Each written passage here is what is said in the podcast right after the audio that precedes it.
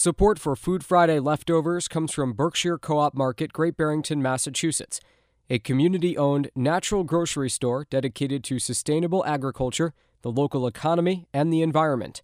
Working within the community to better Berkshire County, one basket at a time. Berkshire.coop.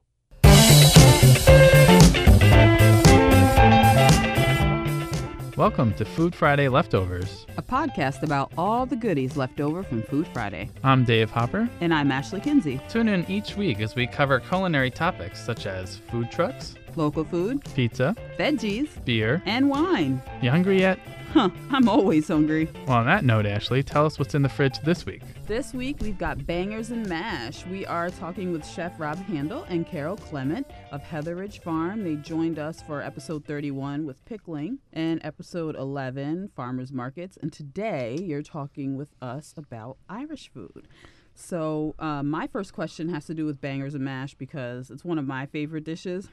Can you give us some tips on how to make the perfect bangers and mash? Sure. So uh, you need to start with the perfect bangers. Um, of course, I would recommend Heather Ridge Farms uh, bangers. Uh, we make them right on. It'd on be the weird if you didn't. Uh, of course.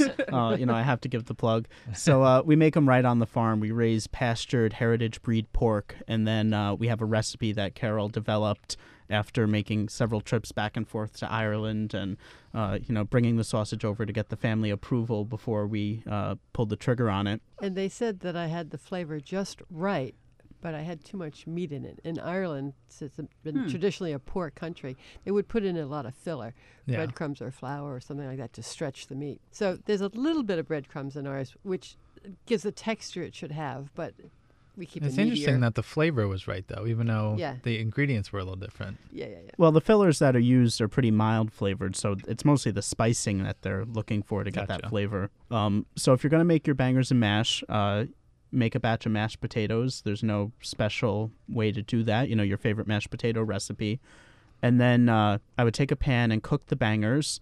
Um, let the bangers uh, set them aside to rest, and then take some onions, add them to the pan. You might add a little bit of butter, or um, you know, there should be some fat in the pan from the sausage anyway. Let the onions cook down. You don't want to cook them too fast uh, because they'll burn. You want to slowly cook them so they can caramelize. And then um, I would take some beef or pork stock, deglaze the pan with that, add a little bit of flour to thicken it up. And then if you need to, you can add the bangers back in to warm them up a little bit and then serve that over the mashed potatoes. Um, so it's a great, it's a very simple dish. Uh, it's often used with leftovers. You know, if you have leftover mashed potatoes, um, it's a great way to use them up. That's great for a leftover show. Yep. I was just about to say that. I was about to say hashtag leftovers. Um, thank you for giving me that. It's so simple. Uh, And I find a lot of these recipes tend to be sort of simple, right? Mhm, Irish stews, you're throwing things together Well, and just to- letting them do what they do, right? Irish recipes in particular tend to be simple. That for up until recently, m- most people in the country in Ireland actually cooked on a hearth. You know, they had a fire in a fireplace with a pot over it, which really restricted the kinds of way you could cook. So you did had a lot of stuff that was boiled. Those potatoes were boiled, and then you had uh, that cast iron thing would be cleaned out and you could like fry your bread or whatever. So you had really simple things. You couldn't do a lot of different things at one time. And uh, my mother in law cooked on a hearth until she came to the United States. Wow.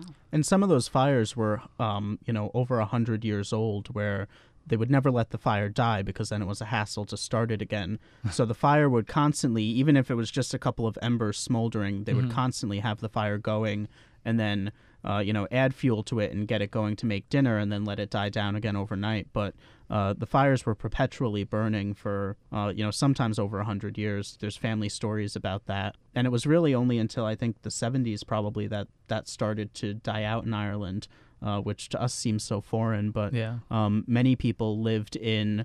Uh, you know these cottages where there were thatch roofs and the walls were made out of cob or um, wattle and daub, which are you know like a mud-based kind of thing, and uh, that's how people lived. And I saw that actually when I was in Ireland in 2014. My wife and I went on our honeymoon there. She, her family is from uh, Northern Ireland, uh, and we went to the Aran Islands off the coast of Galway. Mm-hmm. and they said you know they didn't even get power until the 70s. Yeah, and you know the Aran Islands are an extreme example because Yeah. they're so isolated. Well, that made me think of like there are thatch roofs there still, Mhm. and Yes. there probably are still people who's u- using the hearth. And Mm-hmm. if you uh, take the short drive down to East Durham um, in Greene County, we have the Michael J. Quill Irish Cultural Center, and they have a cottage there that came from Donegal, um, which is a county in Ireland.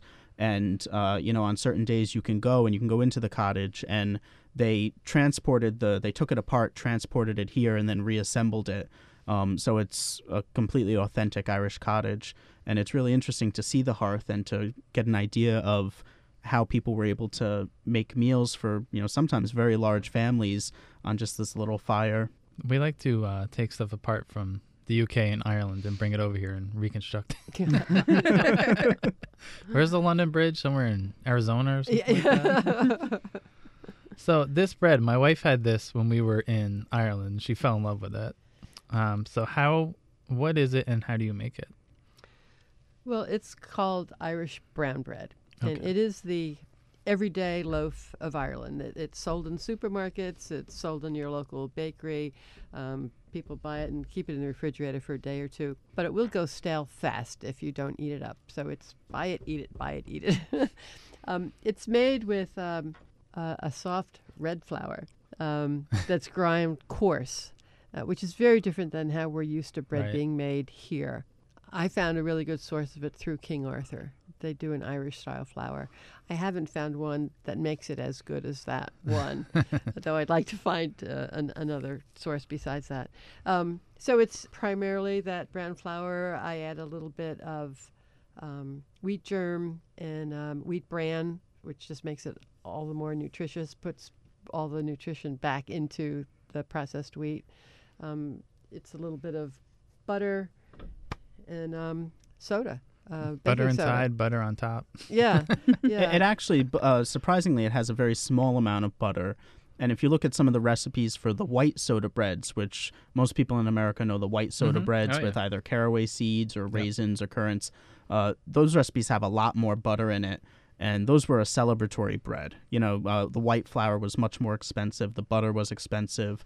Um, but this has just a couple of tablespoons of butter in the big loaf, and then uh, buttermilk is what moistens the rest of the bread right. and it's the acid in the buttermilk that reacts with the baking soda to make it rise. So uh, the buttermilk is pretty crucial. If you use regular milk, it won't have the same effect. What, Interesting. what's so amazing about it is it is almost entirely whole wheat flour, and when we make whole wheat bread here, if you don't do it just right, it comes out like a heavy brick. Have you ever tried making whole wheat yeast bread at home? It's I hard. have not. It can be really hard. It's a real skill. This is a very forgiving bread We and, like that. and has all that nutrition of whole wheat. But if you use whole wheat flour that you buy in the grocery store, it will come out way too dense and it won't be the same. You know, the the key is really the Irish style flour that's ground properly and that's made using the right kind of wheat. You know, most people think flour is flour, but there's red wheats and white wheats, and then there's hard wheats and soft wheats, and um, you know, all of those factors combine to make the the dish successful. Where do you find the Irish um, flour? Um, King Arthur. You uh, order, which like, the through company I them? ordered online. Okay. Gotcha. Yeah. I was gonna say, as far as the bread is concerned, you mentioned buttermilk. There are so many recipes where I'll see the recipe calls for buttermilk, or people try to make buttermilk using regular milk, and I think it's vinegar. Yeah, Mhm. you can Would do you be that able too. To do that, would it Mhm. still work? Certainly, yeah. yeah. You can add vinegar or a little bit of lemon juice. Um, you just need some kind of acid. You don't end up tasting the vinegar or the lemon juice, but um, if you don't have buttermilk, if the recipe calls for two cups of buttermilk, you know, adding a tablespoon of vinegar to the milk will do the same thing. And do you let it sit? It works pretty instantly. You know, you just need the acid in there. So whether Yeah. you're a- adding the acid in buttermilk or in vinegar, it, it still works. And the other thing to note is that this Irish style flour, because it has all of the bran and the germ in it still, it has a lot of natural oils in it. So the processed white flour, one of the reasons why they do all of that processing is that the oils can go rancid. So when you buy white flour in the store, it's been stripped of all of those oils and it'll last for years on the shelf uh, with the King Arthur Irish style flour, when you get it, you really should refrigerate it or freeze it to keep those oils from going rancid. And uh, if they do go rancid, you'll know it instantly when you open the bag. It'll have this, you know, horrible smell, and um, So that is important and something that people don't think about when storing flour. Uh, you know, most people just put it on the shelf. Yeah, Hmm. those disposable ingredients usually lead to better food. Oh yeah, of but course. isn't it tasty? I just I just love that bread. I make it Yeah. all the time. Yeah. she fell in love with it. So these potato pancakes are those different than we would have over here? This is the Irish version potato pancakes, which Okay. uh, is in several different cultures. Um, this is made by grating or grounding up fresh potatoes, mixing it with a little bit of flour, sometimes an egg, sometimes not an egg, depending on which part of Ireland you're in. Uh, but basically, you make a large pancake, fry it on both sides, cut it into wedges, and, and serve it that way. So the big primary difference between uh, the boxty and the potato pancakes that you would find in America, um, most of our potato pancake culture comes from mainland Europe. So uh, German style potato yeah. pancakes, Jewish style potato pancakes, latkes, and uh, they usually kind of coarsely grate the potato, and uh, it's more like a hash brown, really. Yeah. Um, the boxty, the potato is ground very finely. Um, some families add some cooked mashed potato to the mix.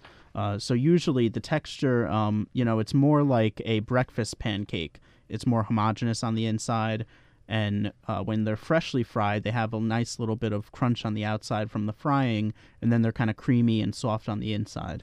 So it's a completely different texturally, and usually they're, um, you know, they're not as heavily seasoned.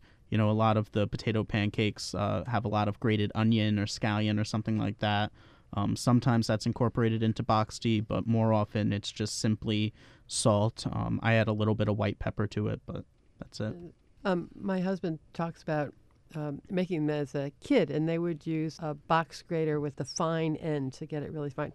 We are able to use a food processor now, but he said by the time they finish grating all the potatoes, finally, they would be turning gray already. So the boxty we make now is a much prettier color than the stuff he grew up on. Do you guys know if there's a difference in food between Northern Ireland and Ireland, or are they mostly like the same? There, there are some differences. There's different, just, just like uh, New York City, where each Right. borough, each county has a different accent and has its different specialties. The, the same with Ireland. So the Northern Ireland and and uh, National Ireland, and as well as specific regions within that, have their own specialties. A lot of it is similar. Boxty is something from Northern Ireland and the northernmost counties of Ireland. Um, it's been now popularized in the south, but that's where it originated. Interesting.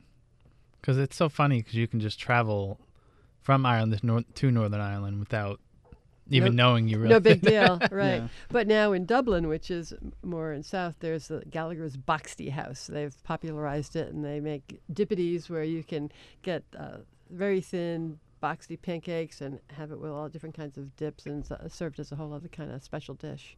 nice. But those differences are mostly regional anyway. I don't think there's a huge difference between the British held Northern Ireland and uh, the Republic of Ireland uh, because of the Brits. I think it's Right. um you know there's differences between Eastern and uh, the East Coast of Ireland and the West Coast of Ireland. That's just inherent because of the geography and Mm. um, Mhm. yeah. Well, what are you guys eating on St. Patrick's Day?